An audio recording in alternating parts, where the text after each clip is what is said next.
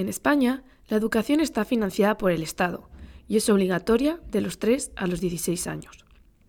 Con 3 años comenzamos a ir al colegio y cursamos educación infantil hasta los 6 años. A partir de los 6 años empieza la educación primaria, que se divide en 6 cursos académicos y, por lo tanto, se finaliza a los 12 años.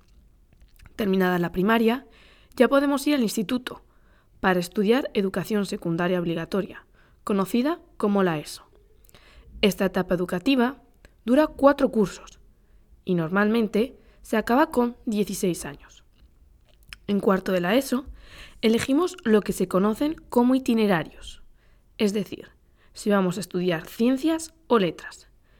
En el itinerario de ciencias encontramos asignaturas como biología, física o química, y en el de letras, latín o economía.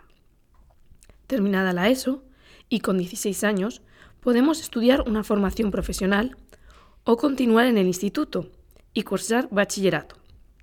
El bachillerato dura 2 años y, al igual que en cuarto de la ESO, hay diferentes itinerarios: ciencia y tecnología, humanidades y ciencias sociales, así como el bachiller artístico.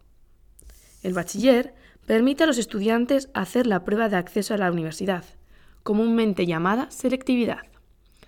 Tras esta, los alumnos pueden ir a la universidad. También hay quien, acabado el bachillerato, decide estudiar formación profesional de grado superior o comenzar a trabajar.